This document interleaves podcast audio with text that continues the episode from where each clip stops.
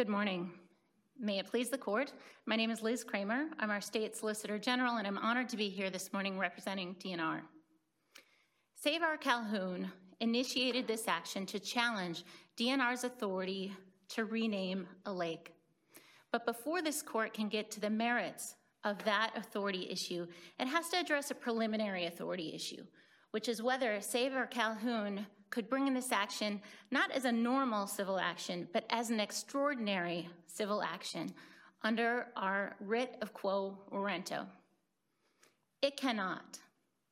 This court's precedent is clear that that writ should not be used to challenge the conduct of public officials. As a result, the district court appropriately dismissed this case. So I'd like to start by talking about our ancient extraordinary writ of quo warranto and its development through Minnesota law. For about 150 years, this writ was extremely narrow in scope. It was to be used in two circumstances.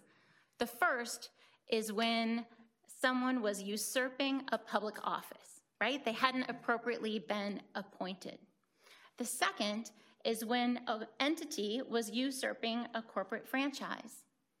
Those were the only two instances where Minnesota law recognized the writ of quo warranto for about 150 years.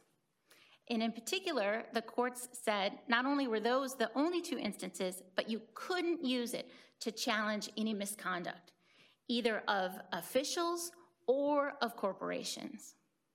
That changed significantly in 2007 when the Court of Appeals issued its published decision in the Sviggum versus Hanson matter. In that matter, the Court of Appeals took a look at this whole 150 years of case law and said, announced a new rule, which is that parties can bring the writ of quo warranto. Counsel, I just want to stop you for a minute. What about Perpich? The Palmer versus Perpich case? Your Honor, in that case, um, the court didn't have the opportunity to really address the full scope of when the writ was appropriate. But we certainly concluded in that case that the writ was an appropriate remedy uh, to challenge the activity of the lieutenant governor, correct? I would have to check my notes on that case. well, let me just ask you this. You rely on Lohman. That's the principal case that you rely on um, for this idea that the writ is not a proper remedy here. And I'm wondering if this case is different from Lohman in this way. So in Lohman, there was no question that the commissioner there or the government official in that case could do what was, the, the, that commissioner could have purchased those uniforms. The commissioner just didn't do it in the right way. They didn't follow the public bidding process. And we said in that situation, the writ doesn't, is not an appropriate remedy. But here, the argument is about the authority of the commissioner in the first instance. The argument is the commissioner does not have the power to do what the commissioner did here. And it seems to me that that this case then is much different from Lohman, and I'd like your help with that. Your Honor, Lohman isn't the only case that stands for that proposition. There's also the Grosbach case that came in the 50s that similarly said, we don't look at misconduct at all, even when that misconduct is ultra vires, meaning the public official was without authority, right, to do what they're doing. The cases have said that the only time right? That Lohman says the only time we'll even think about um, using a writ of quo to address misconduct or alleged misconduct by a public official is if it's so severe as to ipso facto justify a forfeiture of the office. I think what that means is, for example, if you have a judge that has to live in a certain county and they move, that's the kind of thing that would be ipso facto forfeiture but not, it can't be just acting without authority, Your Honor. Well, it, the Racing Commission in Rice, I mean, people didn't lose office in that case. The lieutenant governor didn't lose her office, his office in the Palmer versus Perpich case. You're absolutely right, Chief Justice Gildea. I think part of what happened here and the way that our courts kind of lost their way on the writ of quo warranto is that litigants were a little sloppy in how they used it. So in Rice, no one addressed whether the writ of quo warranto was appropriate to address whether the racing commission could expand, right, to telephone racing. Well, that seems kind of like an odd argument to make now, though. I mean, we had that, that case came to us, we sent it back to the district court for development of the record, and then it came back to us again. So if, if there's some underlying assumption there that the writ is not a proper remedy, why did we go through that whole up and down and all around process to litigate the case? We would have just said, no, go away, this writ's not proper. Your Honor, if neither party raised the issue of the writ being proper, I can understand why the court just took it as a given that this was an appropriate use of the writ in that case, um, in the Rice versus Connolly case. Does it matter in those cases, Rice and Perpich, that those were constitutional? There are claims that the, the officers or the entities were violating the Minnesota Constitution. That could be one way of distinguishing those, um, but I also think th- that there's really no need for the writ anymore. And you, you know that that's part of my argument here, um, that we've come to a place where the common law writ um, has been expanded so far, both in Sviggum by the Court of Appeals, and then certainly in the decision below, in this case, that it's unrecognizable and no longer something that's extraordinary and unique, but in fact something that has become a writ that's unnecessary. That's because we have the statute to address the original scope of the issue. Minnesota statute section 556.01 is the one that says, okay, hey, here's the way that you can now address any time when a public official is usurping a role or a corporation is usurping a franchise. So we have that statutory ability. It's the government's contention that this should have been filed as a declaratory judgment action. Your Honor, I think that the respondent at least should have to show why he couldn't have brought it as that, and they have not done that. Um, we cited a lot of cases, right? We've got that Fletcher case against the city of Minneapolis. We've got the Hosted case against Woodbury. We've got the case by former state auditor Rebecca Otto, where they challenged a lot of government actions um, under the Declaratory Judgment Act, under different theories going along with those Declaratory Judgment Act. And to that point, that's the second reason. Counsel, before you get off that point, um, let's, let's say that you're right. The court decides quo warranto is not an appropriate vehicle here. But the commissioner of the DNR is not above the law. There has to be a vehicle to challenge this kind of decision. Would you agree that declaratory judgment and injunction would be adequate remedies? First, Your Honor, as the to the premise of your question, not every administrative policy of an agency has to be challengeable. Well, right? but you're not contending the DNR commissioner's decision here is not reviewable in any way, are you? I am not contending Okay, that. so what's the proper vehicle? Is it declaratory judgment seeking an injunction? Yes, Okay, that's what the appellants should have done, is what you're saying. I believe that's what the appellant should have done. I actually, I'm the appellant. That's what the Excuse me, respondent the- should have done. Um, so, it, would the state agree that if that's the proper vehicle, we, since we're now here in the Supreme Court, everything's been fully briefed, we should consider this petition for writ of quo warranto to be essentially a complaint seeking a declaratory judgment? Absolutely not, Your Honor. Why not? Why, why shouldn't we get to the merits of the case? Because the person who, as you know, right, the person who brings the complaint, the plaintiff usually is the master of their own complaint. It was Save Our Calhoun's job to come up with a legal theory that was appropriate to be heard. Um, and here they chose to use this extraordinary ancient writ. They, they've got a legal theory. The theory is that the commissioner exceeded his authority, uh, then it was his. And, but you're, you're saying they haven't asked for the right remedy. I'm saying they haven't brought the right action. If they had brought a Declaratory Judgment Act, and then as you know, there has to be some legal theory to go along with that. So I don't want to presume what legal theory they would have tied together with our Their legal theory is the commissioner can't change the lake of a name that's more than 40 years old. That's, it's that simple.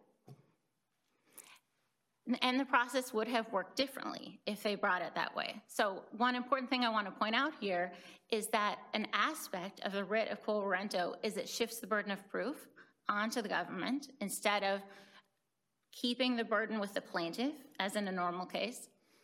It also imposes really short deadlines and precludes any taking of discovery. So we don't know if Save Our Calhoun had started this action as it should have, right, under the normal rules of civil procedure as a deck action, even, you know, with this ultra vires claim or exceeding authority claim, what kind of record we would have at this point. So again, I want to go back to uh, the point about why the writ is no longer necessary. Counsel, can. I just, um, we're well into your time here. Let's, let's just get to the merits. Um, I want to just ask you a question about the merits. Um, The government agrees, I think, that the 40-year limitation applies to name changes under .05 of the statute. Correct, Your Honor. So wasn't this a voter-initiated name change process under .05? Isn't that what started everything here, where voters went to Hennepin County and said, change the name of the lake? Your Honor, the record shows that the impetus for the name change did come through um, the voter petition process and the park board and Hennepin County. But because Hennepin County cannot um, change any lake name after 40 years, it asked DNR to use its separate authority under DNR statute Isn't that precisely the problem, counsel? That what this is, is just a flat-out end around the very detailed process that the legislature wrote in '05. And, and it just, it's just, that's just what it is. It's just a, a, um, an end run around this process. Your Honor, I fundamentally disagree. I mean, it's not as though DNR said, oh, you know what? We got to go over to Minneapolis and we got to change the name of the lake there because it's duplicative of the name of another lake in the state of Minnesota. And the, the DNR started this party. That isn't what happened here. Agreed. But the legislature set up two separate processes for naming and changing the names of waterways, right? First, people can do it through this county petition process that's set out in the .05 through .07 group of statutes.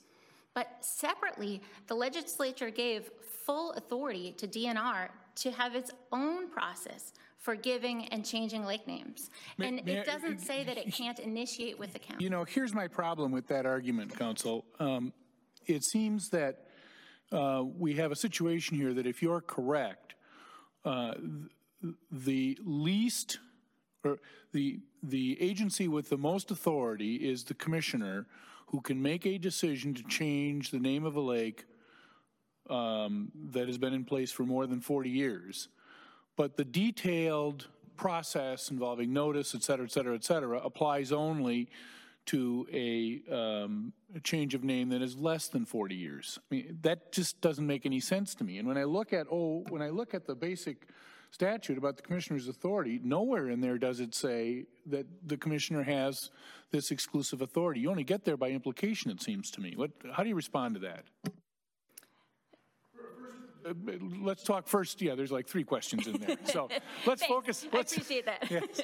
Um, Let's focus on the, the, the question of the logic of the argument here, that the commissioner would have what amounts to unfettered authority for la- name changes outside of 40 years.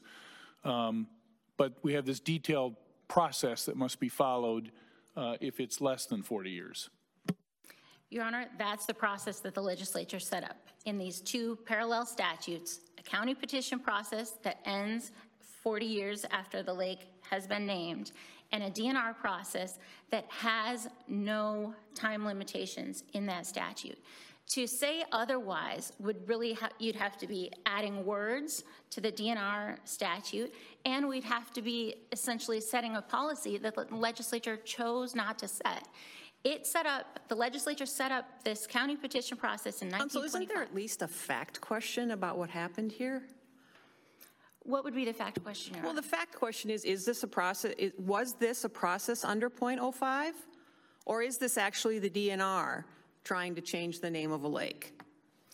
Your Honor, the Commissioner's order um, from January, that's the first document in our appellate's addendum, makes clear that the DNR is relying on its own authority under paragraphs 1 and 3 of 83.02.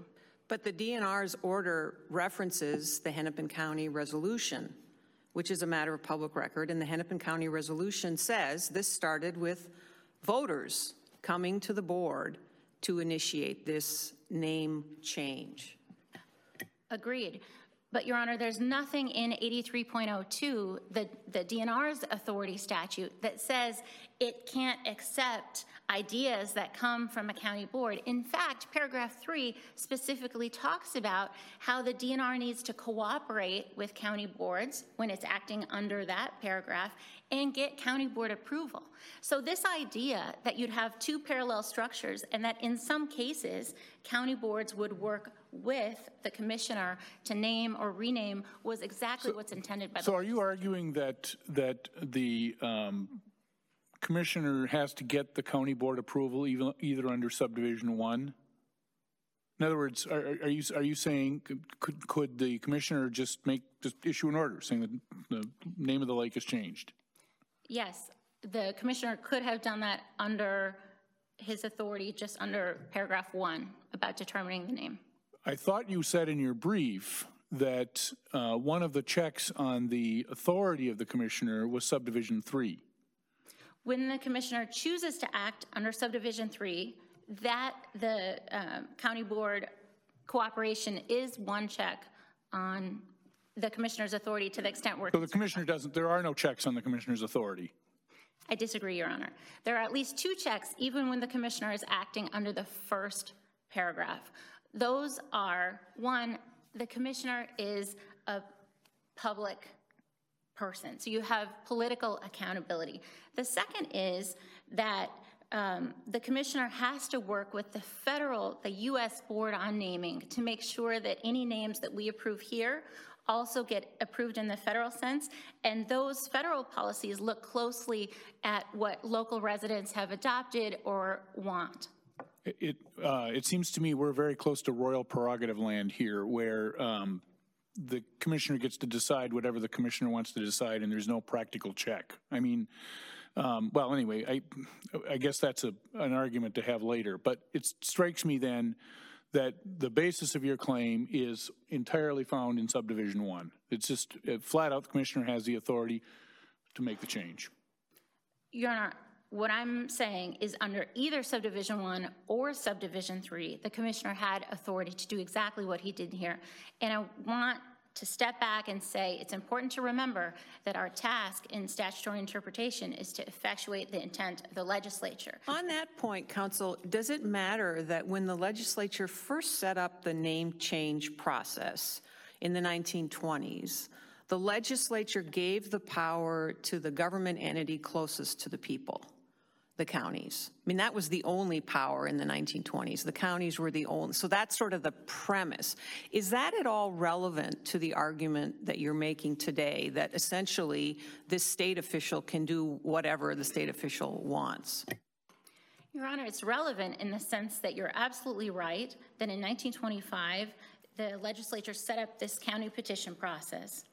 Only 12 years later, in an entirely different chapter of law, the legislature set up the state geographic board process. It knew full well how to create a 40-year time bar because it had done that explicitly in the county petition process, and it chose not to. Well, that just begs the question, right? Because we still have the same language in cooperation and with the approval of. We, that, that same language appears in 19, in the 1930s when the State Geological Board was created, right? That language appears. What I'm pointing out is the 40-year time bar does not appear. And that's the explicit language that Save Our Calhoun is really um, Counsel, I- if I may, Counsel, um, I'm, just to follow up on that question, I think it's um, respondent's position that the language in subdivision three, in cooperation with the county boards and with their approval, because it references the county boards, that then kicks you into 05 and, um, and then the, the more, the more full process it, why isn't that right? And, and after you answer that, I'm curious if you could answer, and maybe this is a follow up on Justice Anderson's questions. What does that language mean if it doesn't mean that it kicks you into 05? Okay. Um, You're absolutely right that that is my opponent's argument, right? That the language of subdivision three um, kind of incorporates by reference the limitations in 83.05. But Your Honor, the words just don't say that. You can certainly have a situation where the legislature intends for a commissioner to work in cooperation with a county board without also meaning that the commissioner then has to go through a petition process and get 15 signatures and necessarily have three hearings and all of So, that. So what does it mean then? If it doesn't mean that, what does it mean? Well, it leaves it up to the commissioner, I think, to decide exactly how to cooperate with the county board, but it certainly means the commissioner has to get the county board's approval, and that was clearly Isn't that kind here. of a breathtaking argument? It leaves it up to the commissioner. So the commissioner gets to decide what cooperation with the counties mean. Again, against the backdrop of the legislature's decision in the 1920s that the body that makes decisions should be the body closest to the voters, closest to the lake, the counties. Now you're saying the DNR commissioner gets to decide what it means. Again, we have to effectuate the legislative intent here, and I think it's important to think about the fact that these statutes, so the two parallel statutes that existed in separate chapters for about 50 years, the legislature had a chance to look at them again in 1990 when it decided to put all the water laws together.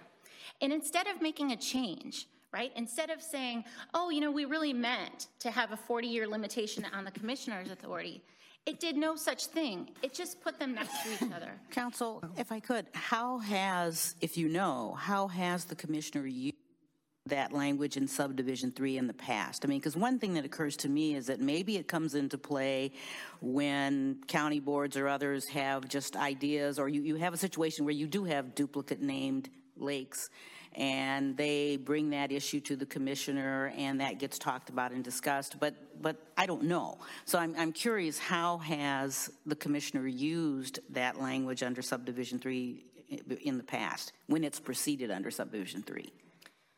Your Honor, the record um, doesn't give us a lot of information about that, but I'll tell you, in general, there's three times when um, the commissioner is likely to consider a name change if it's been more than 40 years.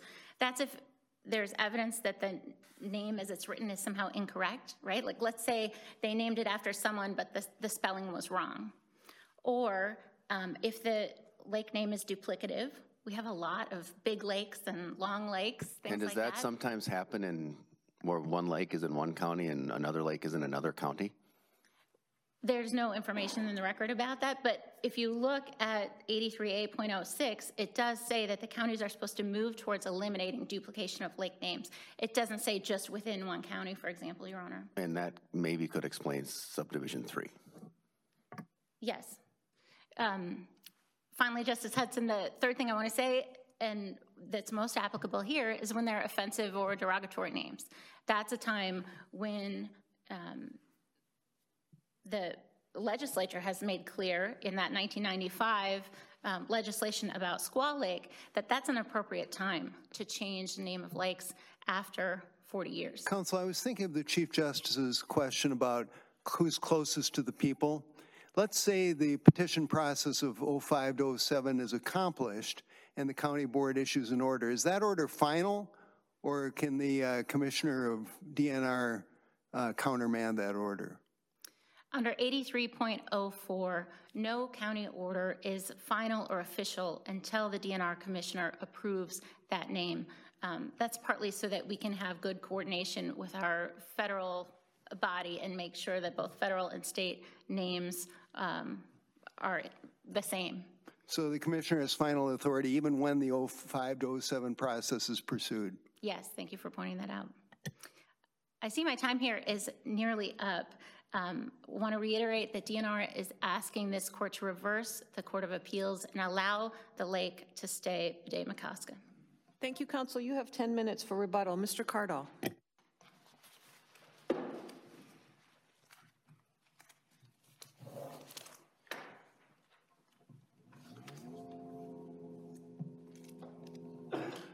May it please the court, uh, Chief Justice and Associate Justices, I'm representing the respondent. What happened in 1990? The state legislature enacted a public policy that lake names that have been used over 40 years uh, cannot be changed without the state legislature granting additional authority uh, to whatever party to rename those. Counsel, lakes. that happened a lot earlier than 1990, didn't it? The 40-year limitation? Uh, Yes, it did. Uh, What year did, what year did it happen? in, back in the 1930s, I believe the counties had that restriction placed on them.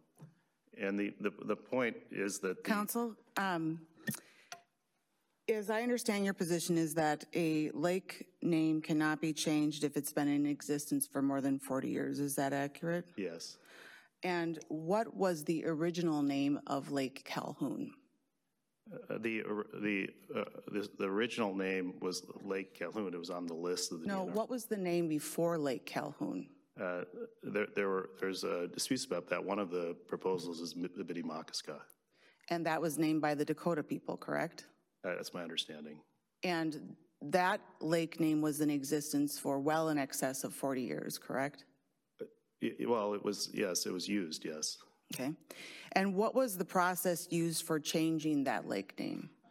Uh, The, the, the process that was used uh, for changing the lake name was a process where the, under Minnesota law, uh, lake names got official names By white settlers? uh, by, by the people of Minnesota. By white settlers? That the, that they would have used that name, right, correct? It was not of the original people. That's right. So, so there have been uh, uh, continuously uh, two uses of names for the lake.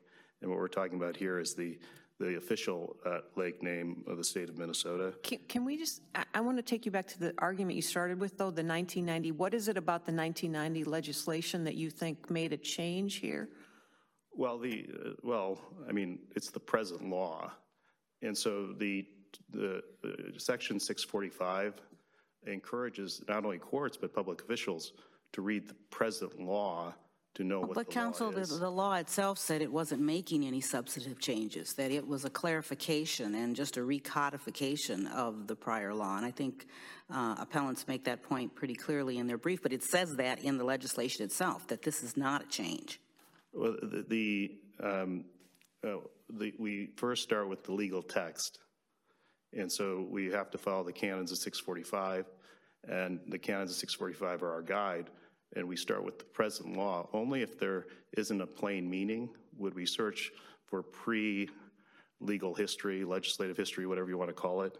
And so here, the legal text under the two uh, canons of statutory construction that we purport apply and the Court of Appeals did, one would be uh, the first part of 645.08, and that would be using, following the rules of grammar and using the common and approved usages. And the second one would be uh, regarding the uh, implied powers of an administrative official. You have kind of express powers, implied powers. Implied powers are only there if they're fairly drawn and fairly evident. So counsel, let me, I think Justice Hudson may be onto something here.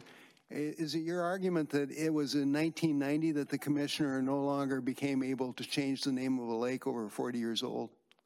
Uh, Well, that's the only, that's the only question I'm asking, right? I mean, that's, the court has to ask that But question. is that the moment, is that the moment when the commissioner lo- lost any authority to change the name of a lake over 40 years old? I, I haven't studied that. Why would I? The, the, the point is. Well, it's your case. What? It's your case. You're saying No, there's no we- authority. We study what the present law means today. That's, a- that's an historical question that isn't relevant to the proceeding today. What's relevant is, according to 645, is we read the statute, we We- well, the What if, it- what what if we think it is relevant? So what would your answer be? Uh, If, if, if for some reason we go out beyond the present text, there, there, there was a, a a previous uh, uh, limitation. Uh, The DNR commissioner was not allowed to uh, uh, rename lakes. There had to be county approval. And I think, in fact, it would have run afoul of the constitutional prohibition on specific laws. So with respect, A, a- law that generally gives someone, a, a public official, the authority runs against the law, the constitutional provision that says legislatures can't pass special laws? the, the, uh, yeah, I, I, we haven't briefed that, but yeah, I, I think there, there'd be concerns that if the DNR commissioner could, uh, as the DNR commissioner. Well, how could we ever change- give, change how could we ever give agency officials any authority to do anything then? The, uh, the, it's, it's the total discretion that I'm concerned about, uh, uh, Justice, that if the DNR commissioner has total discretion to change the name of a lake at any time, uh, there, there's concern. I mean, if there are standards, uh, that would be different. The separation of powers principle, addressing the very question uh, just asked, is the, the legislature has large discretion, as the Justice mentioned, in determining the means through which its laws shall be administered. But administrative officers uh, also may be clothed with power to exercise discretion under the law, but not a discretion as what the law shall be. So here we're dealing with the present law, and under the canons, uh, the general and specific canons I mentioned, if we look carefully at the DNR Commissioner's order, you know, that kind of uh, thinking is allowed. The DNR Commissioner's order violates the statutory canons by not mentioning the canons and not following them. This is not an exercise of legal history. We had this power, the state legislature did something, now we still have the power. You have to read the statute according to the canons of statutory construction, and that's how you get there. So Counsel, can Counsel, I just uh, want to take you to the, to the earlier question, um, which we haven't talked with you yet uh, about, and that is whether the writ is an appropriate remedy here. In your petition, you cite section 480.04, and you cite the Rice case. And so are you, in filing this petition, were you invoking our court's original jurisdiction, and you only filed it in the district court because we said in Rice that's how these things are supposed to go, or, or were you, well, maybe I should just leave it there. our, our view is the Minnesota Supreme Court, in its infant wisdom, has preserved and evolved a unique uh, self-governing tool, the writ of quo warranto, for a very limited purpose, to be applied in rare circumstances, to go, hold government officials accountable when they go sideways and insist upon a continuing uh, uh, excess use of legal authority. And so when there's a continuing uh, use of legal authority that a public official doesn't have, then quo warranto may be used under certain, in rare circumstances, for a very limited purpose. The rare Counsel, what's the ongoing abuse? as evident in the uh, court record, uh, and this has happened in previous cases, uh, the quo warranto issue is raised, and then the public official uh, uh, makes a decision. The public official makes a decision in one case, like Minnesota Voters Alliance v. Secretary of State, the public official, after the writ was issued, went to the court to get the law amended. Another case uh, involving uh, the University of Minnesota, uh, the University of Minnesota was sued for uh, fetal tissue research, and while the appeal was pending, they went to the state legislature and got the law changed. Both those petitions were successful in the sense that the parties were claiming, the public officials, that they had authority they didn't have, and they went to get the law changed so that they had the authority they, they purported to have. And so the idea is that in this case, that the continuing authority that the DNR commissioner is claiming is the authority to rename lakes, that lake names have been used for over 40 years. Similar in the Mattson case, the treasurer came forward and said, well, there's these legislative statutes that give the Department of Finance all my powers, and I have constitutional prerogatives. So this, this is where quo warranto comes in, where there's a continuing obligation. But I want to get back to, to rare or limited. And the point is it's limited because as this court knows, if anyone knows, this court knows, that there's a lot of uh, public officials out there. And as the case in Rice, uh, in Rice v. Connolly, the, Supreme Court indicated uh, that, and this was Chief Justice Alexander Keith writing for the court, we comment further that the reinstatement of quo warranto jurisdiction in the district court is intended to exist side by side with the appropriate alternative forms of remedy heretofore available. Counsel, that leads right into a question I was going to ask you. Let's, uh, you, quo warranto is a very challenging field. Let's say the court decides you're incorrect with respect, that this is just not the right vehicle for the challenge to the DNR commissioner's authority. Would you want the court to construe your petition for quo warranto on behalf of your clients as also one seeking a declaratory judgment and an injunction against the commissioner? Uh, Well, Your Honor, um, it's my duties to the court, and the Declaratory Judgment Act provides a remedy. So the court knows that when the state legislature wants to create a private cause of action, it knows how to do that. Data Privacy, uh, Data Practices Act, Administrative Procedures Act, um, Minnesota Environmental Rights Act, um, the Domestic Abuse Act, the Harassment Restraining Order Act, the Replevin Now, there are a lot of acts. So there are a lot of private causes of action created by statute. The Declaratory Judgment Act is not one of those. So you, you don't think you've got a cause of action except under quo warranto or a certiorari as you tried before? Uh, The quo warranto would be the last thing you would consider because of these types of hearings. and so, so you, you, you, only want to use it when it's appropriate. Remember, the Declaratory Judgment Act deals with anticipated damages. You go to file a Declaratory Judgment Act because you want that remedy. You want to file that lawsuit a little earlier than you would have. You don't want to have to wait for the breach, don't want to have to wait for the prosecution. The Declaratory Judgment Act does not provide a private cause of actions to the government. Uh, There's decades and decades. But counsel, the purpose of the Declaratory Judgment Act is also to determine the party, the, the relative rights of the parties. And it seems to me that's what you were trying to achieve, is to have a court determine uh, what are the, what are the relative rights uh, of the parties? What is here the commissioner's authority, if any, to do what the commissioner did, right? Well, yes, but, but the, it's a remedy in the sense that you still have to have a common law cause of action or a private law cause of action. So usually they, they arise when you have property or contracts or business rights. It- usually they arise when there's a sort of a tortious interference with a business. And then possibly, uh, rather than violating the business regulation, you'd violate Your point is because you, there was no other independent cause of action, you had no choice but to file this writ. Right, and I can cite decades, and we all know these cases. And, and by the way, I think just as a practical matter, I mean, really, no one thinks that I can represent everybody to do a declaratory judgment action against that government entity, any government entity, for violating the Minnesota Constitution. I mean, that's, why would we have the Minnesota Environmental Rights Act? Why would we have the Administrative Procedures Act? Why would these private causes of action be written out where the legislature says, you can sue the government for doing these things? the reason I was asking counsel was that you cite in your petition McKee versus Likins, which is a taxpayer standing case seeking a declaratory judgment and an injunction. So I, I just thought that might be a vehicle that you uh, would find attractive if we didn't go for quo warranto, but it's your, it's your case. You can tell us what you think you can, your rights are. Right. Your that client's case- rights are. Right, in that case, the, the Administrative Procedures Act provided the private cause of action. So again, um, you know, a declaratory judgment act provides a remedy, and I don't know, that might have been necessary in that case, but the Administrative Procedures Act is very important.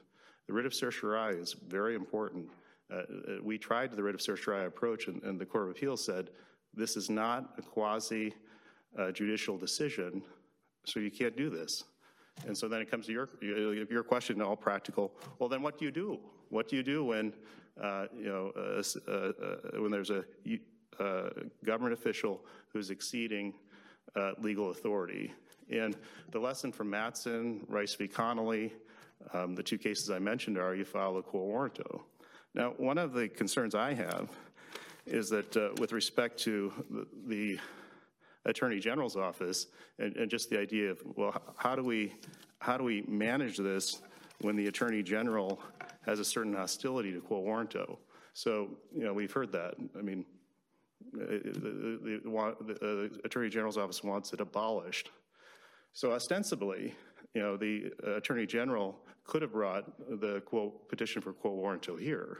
I mean, there was a decision to be made, right? The DNR Commissioner issued the order. Is the Attorney General going to take one side, or is the Attorney General's office going to take the other side? Maybe 30 years ago, when the Attorney General's office, when I started practice, uh, the Attorney General's office didn't have assistant Attorney Generals dedicated each department, it would have come out differently. So, so the point would be, there's attack here on citizens filing petitions for writ of quo warranto, but if the Attorney General isn't interested in doing it, the court should take note that, look, if the, if the Attorney General's office isn't interested in uh, ensuring the limits on public officials' power are followed, then citizens should have access to the common law writ so it happens, because there should I be don't know that that's a fair statement. I mean, clearly they have a position in this instance, but I don't know that there's been a statement put out by the Attorney General that is suggesting what, what you're saying. I don't, so I don't know that that's a fair statement. And I don't know that it's actually relevant here. I mean, Well, there is, I mean, to be fair, there is an argument in the Attorney General's brief that the court should abolish the writ. So can, can I come back to the actual statutory language? Sure. Um, So there is this question about the facts on the ground of this case, that this started with a petition to the county. Does, that- d- how, what is the relevance of that in your, in your mind? I, I know you have the statutory argument, but does the, kind of those facts, does that impact how we should think about this case?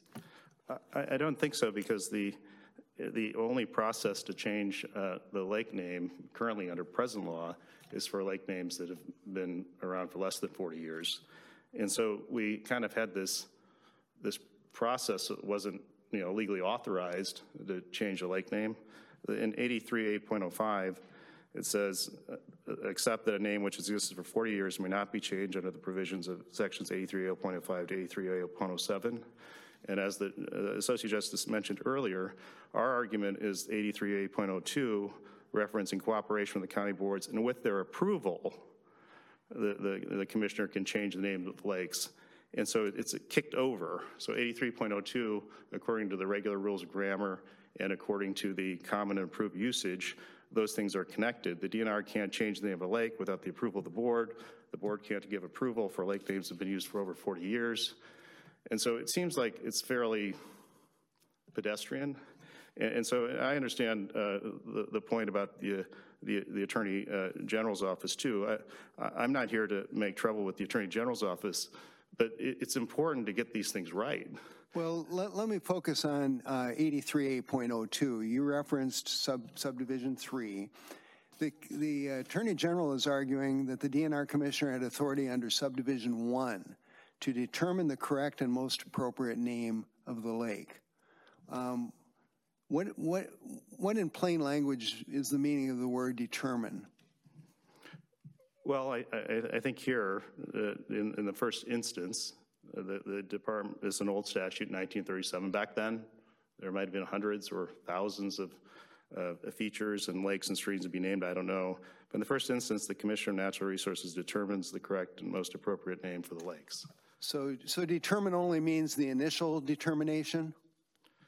Uh, Well, it means something like that because there's another word later saying change. So you distinguish between, you say determine, subpart, subdivision one doesn't apply because it says determine and subdivision three says change.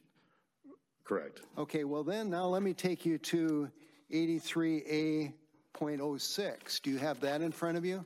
Yes. And that's talking about uh, name change. And I'd like to direct your d- attention to subdivision six, which is captioned determination. And it says, "The county board shall hear all parties, make an order by resolution determining the name of the body of water described in the petition. The name determined by the board at the hearing is the legal name of the body of water." Doesn't that, as used in 83A.06 subdivision 6, doesn't determination include change? And change includes determination? Yeah, and that, in that specific uh, uh, subdivision it does, but I don't think it changes the meaning of the whole. Well, then let me take you to 83A.07, subdivision 1. Do you have that in front of you? Yes? Yes. It says, in determining the name of a body of water, the county board may not, if possible, duplicate names. The county board shall select and approve a name as it determines is in the permanent best interest of the affected county. If we use the meaning of the word determines in 80 83A05-07 and use it in the same way in 8302, doesn't that suggest that under subdivision one, the commissioner does have the authority as part of the determination to change the name to the most correct and most appropriate name? Uh, No, and the- the reason is that um, when you look at the word change in A3A.02, it seems like the legislature intended uh, to connect that with the limitation, except that a name which has existed for four years may not be changed under the provisions A3A.05, A3A.07. So it seems like the word change was used specifically to connect to the limitation. I understand the court's reading, but, but I think the, uh, the- using the common improved usage and following the rules of grammar, one would have to conclude that the change is changing the official name and the limitation applies. So the word determine in 8302 subdivision one is a more limited term than the meaning of the term determine in 05 to 07. Is that your argument? No, no, it's simple, it's very simple. The state legislature wanted to create a limitation on change, so it made sure that the DNR commissioner, when it was changing a name, had to get county board approval, which was limited to lake names of under 40 years. So we have to, uh, you know, look at that. I guess with respect to uh, 83.2, that's, that's how simple our argument is.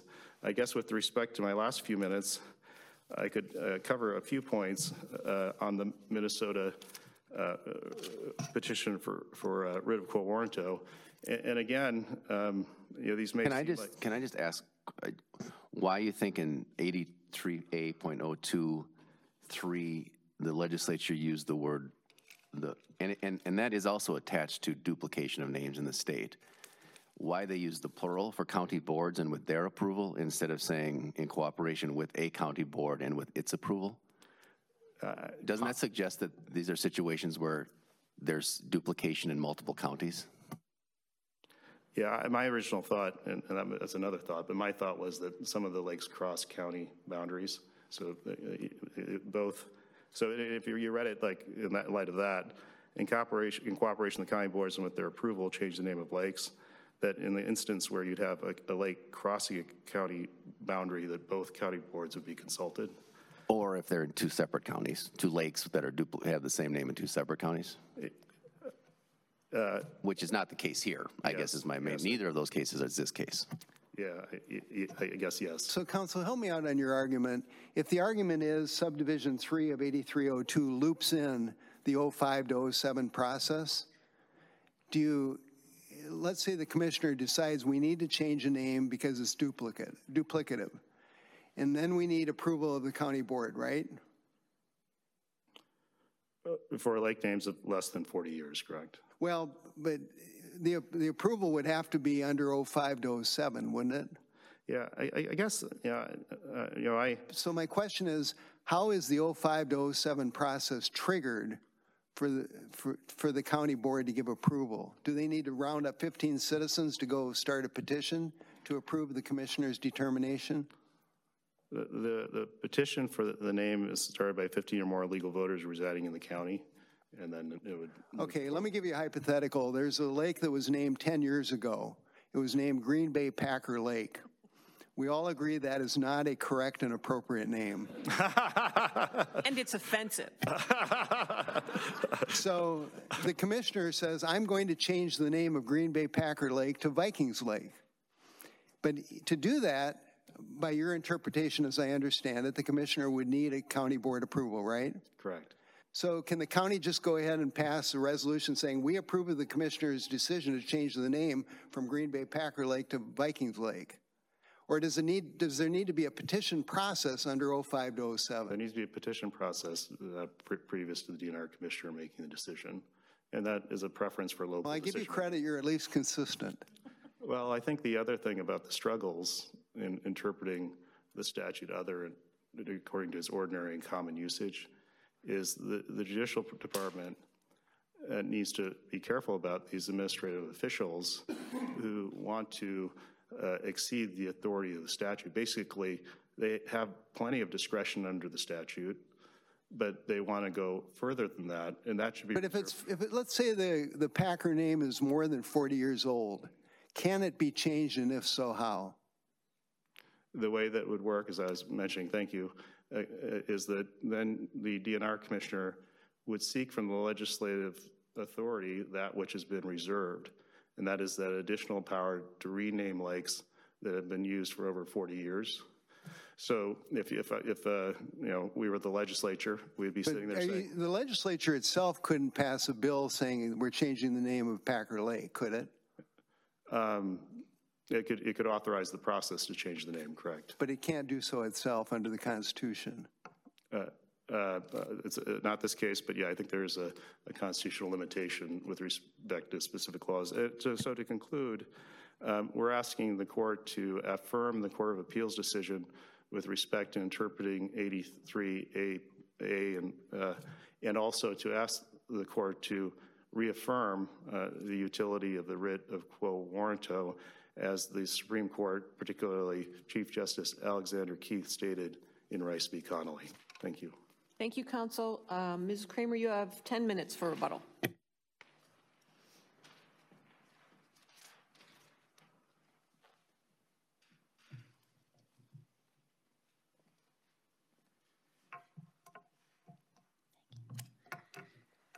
Well, I'm going to stay in the statutory interpretation land that you all were just in with Mr. Kaardal. Oh, and I forgot that I'm shorter. Um, I want to point out that in the original petition for writ of certiorari, or sorry, for writ of quo warranto here, all that Save Our Calhoun was alleging was that the 40-year time limitation applied to DNR.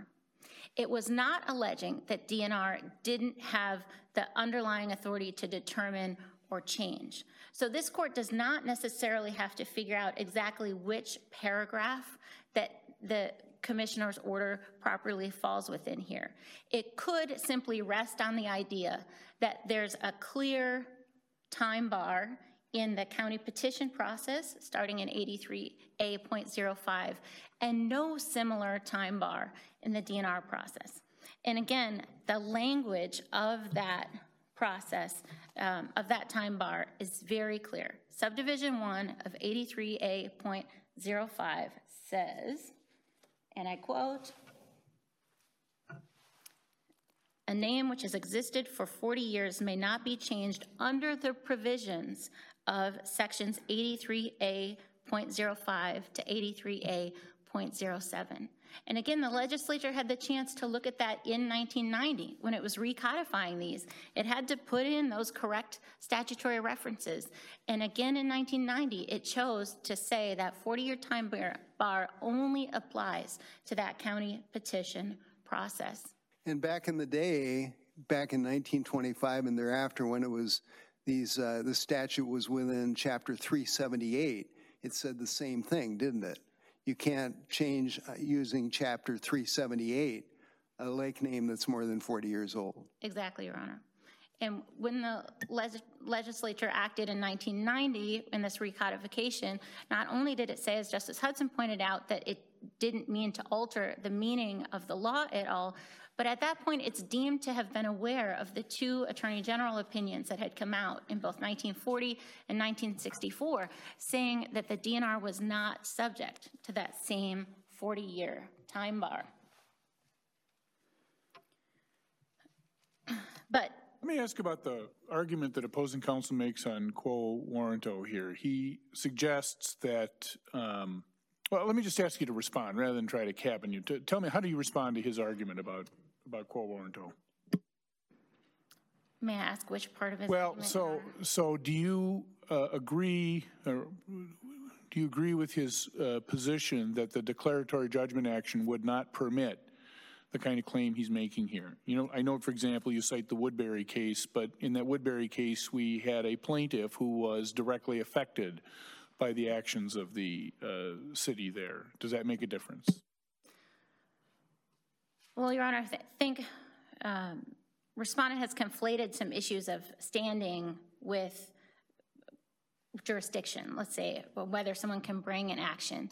So you know we challenge standing all alone.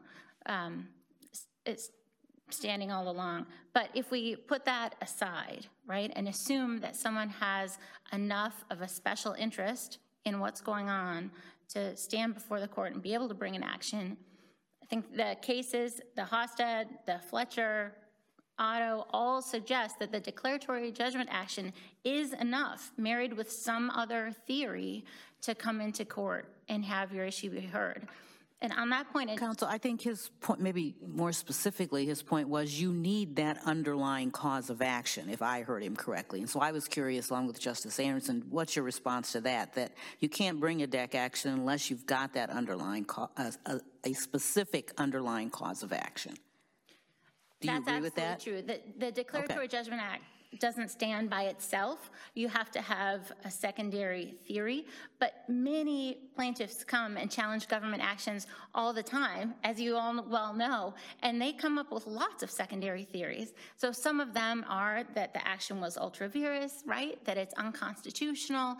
There are many ways to come to court and bring. So, in other words, he could have said, uh, respondents could have said, in line with their argument that the commissioner has no authority to do this, that this is ultra vires. That could have been the underlying theory. I believe so, Your Honor. Um, You know, assuming he meets the, the other requirements of standing and all of Right. that. And What happens if we conclude that this was not a proper remedy? Then you should reverse the Court of Appeals and reinstate the district court judgment, which reached the same conclusion, that because there was no ongoing action here, that the writ of quo warranto was inappropriate. I guess what I'm getting at is, is there still a remedy for these petitioners? Can they have a do-over? Can they file a declaratory judgment action now in Ramsey County and start this whole thing over?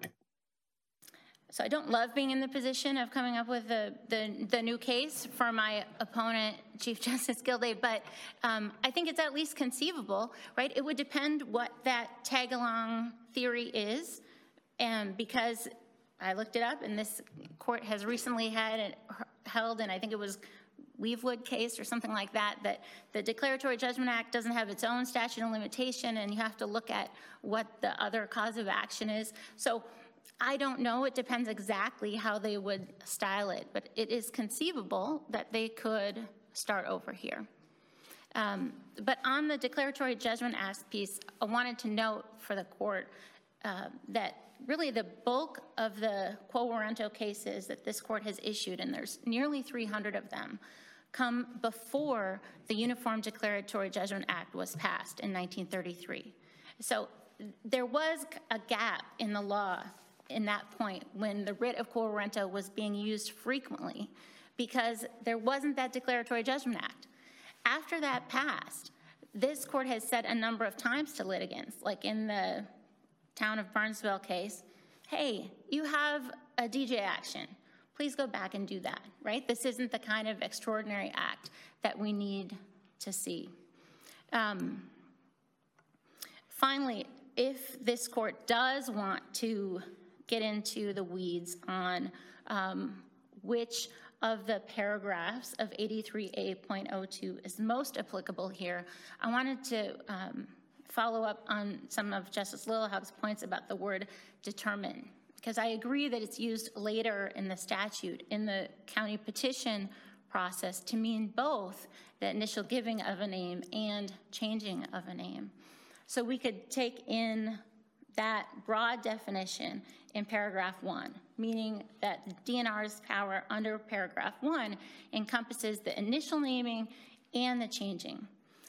Further support for that is that paragraph one is the only part of that statute that talks about DNR's obligation to um, log things in the state register, even though that would similarly apply to paragraph two, passing upon names, or paragraph three, changing names. But it's only listed in one, suggesting that one is the big catch-all authority provision. So those things together um, further support the commissioners. I know you think the commissioner can proceed under subdivision one, but as far as your argument under subdivision three, how do you interpret subdivision three? Is subdivision three triggered only when there's a duplicate issue? Or is subdivision three triggered whenever there's any change of name? So let's assume you've got a very unique name and the commissioner wants to change it. Does the commissioner necessarily need to proceed under three? Or because there's no duplicate involved, because there, or because there's no duplicate involved, can proceed solely under one? Justice Lillehaug, the language of three doesn't have the kind of limiting language that would be required to say it can only be used when there's a duplicate involved. For example, it doesn't say exclusively or it doesn't say only. It just says with the end goal in mind of eliminating duplication. I think that what the legislature meant to do there was just to say, hey, this is one thing you should look at when you're changing. So let's say there's, there's one lake name, one lake that has one name, the commissioner wants to change it, then would that necessarily require county board approval? No, the commissioner could go under subdivision one. In that instance, our position Well, but I thought you said three wasn't just limited, well, it wasn't limited to duplicate issues. I'm saying anytime the commissioner, maybe I misunderstood your question. I thought you were saying anytime there's a change, does the commissioner have to go under three? And your answer to that is? He or she would have a choice. They can uh, choose to go with county approval under paragraph. What's, what, doesn't that make three superfluous? I don't think it does. You have to remember that the commissioner, um, before the 1990 change, the commissioner was also included in the county petition process, suggesting the commissioner always had a choice. Did he or she want to go along with the county and get broader public approval for a name change, or did he or she want to kind of go it alone? And so that choice, again, is reflected in paragraphs one and three. I see my time is up. Again, DNR asked this court to confirm that it has the authority to change lake names even after 40 years and to clarify when the writ of quo warranto is appropriate. Thank you, counsel. Thanks to all counsel for the help you provided to the court in this case. This matter is submitted. We'll issue an opinion in due course. We're in recess.